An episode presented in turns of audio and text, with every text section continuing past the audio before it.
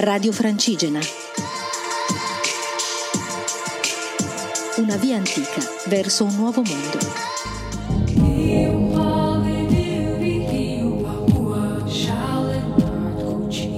Ciao a tutti, eccomi qui, Elisa, pellegrina da Desenzano del Garda a Santiago de Compostela e poi Finisterre. Oggi è il mio 74esimo, mi pare, giorno di viaggio e mi trovo in un paesotto in provincia di Tolosa. Oggi ho abbandonato la città, è stato bello incontrare appunto, come dicevo ieri, una grande città per me, che sono milanese, mi ha fatto veramente riflettere, come dicevo ieri, sulle radici che, ci, che abbiamo dentro e oggi abbiamo avuto una giornata praticamente estiva rispetto a quelle precedenti perché abbiamo avuto la bellezza di 18 gradi e il sole. Viste le ultime giornate è veramente positivo e caldo. Spero che vada avanti così anche se per domani che ho una tappa molto lunga danno pioggia. Speriamo che le previsioni si sbagliano perché sono un po' stufa di camminare sotto la pioggia col freddo onestamente. Anche perché domani dovrebbe essere una bella tappa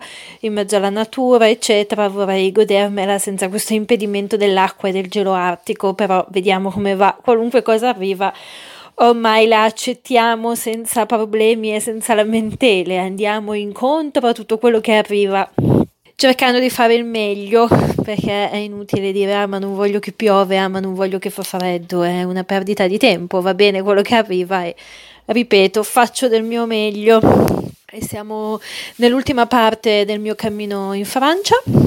Quindi sono molto motivata ad andare avanti perché vedo la Spagna vicina, ma allo stesso tempo non voglio mettermi a correre per questo motivo, anche se ho deciso di fare delle tappe un po' più lunghe adesso. Sono nella regione della Guascogna, che è un'alta regione. Io prima di fare questo cammino non conoscevo la Francia, non avevo mai viaggiato in Francia, quindi per me sono tutti posti molto nuovi da esplorare. Non mi aspetto niente perché non li conosco. Sono nel paesino che si chiama l'Isle Jourdain. L'Isle Jourdain è un paese abbastanza grosso per la media, ci sono due laghi. Il gite è un normalissimo gite di pellegrini con le camerate, letti a castello, eccetera ma devo dire che eh, come al solito qui in Francia quando si va al gîte de Pelerin bisogna andare a prendere le chiavi all'ufficio del turismo, si fa il pagamento all'ufficio del turismo e poi um, loro ti mandano all'ostello. E devo dire che oggi ho ricevuto una bellissima accoglienza all'ufficio del turismo perché di solito sono piuttosto freddi, in realtà lo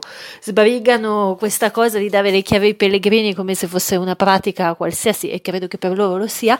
Invece oggi sono stati molto allegri, molto accoglienti e alla fine fa piacere, dato che non è una cosa che accade accade tutti i giorni.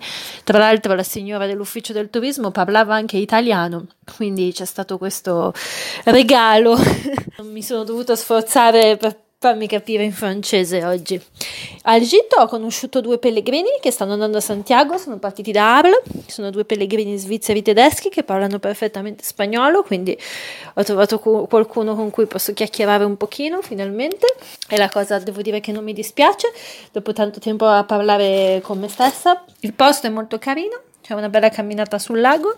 Bisogna fare due chilometri per andare e tornare dal supermercato, quindi vado a, a, fare quest'ultima camminata della giornata e poi mi metto in branda che domani c'è una lunga lunga tappa. Dopodomani arriverò a un'altra piccola città che è Osh. Credo che la zona di nulla più totale sia finita, adesso credo che c'è un po' più di vita, un po' più di paesini, un po' più di tranquillità e quindi meno peso per lo zaino, nel senso che non mi devo portare tantissimo cibo nello zaino e più gioia per la mia schiena. Quindi vi saluto da questa Isle Jourdain e vi auguro una buona serata. A domani sperando che non piova. Questa è la speranza del giorno. Una buona luce a tutti.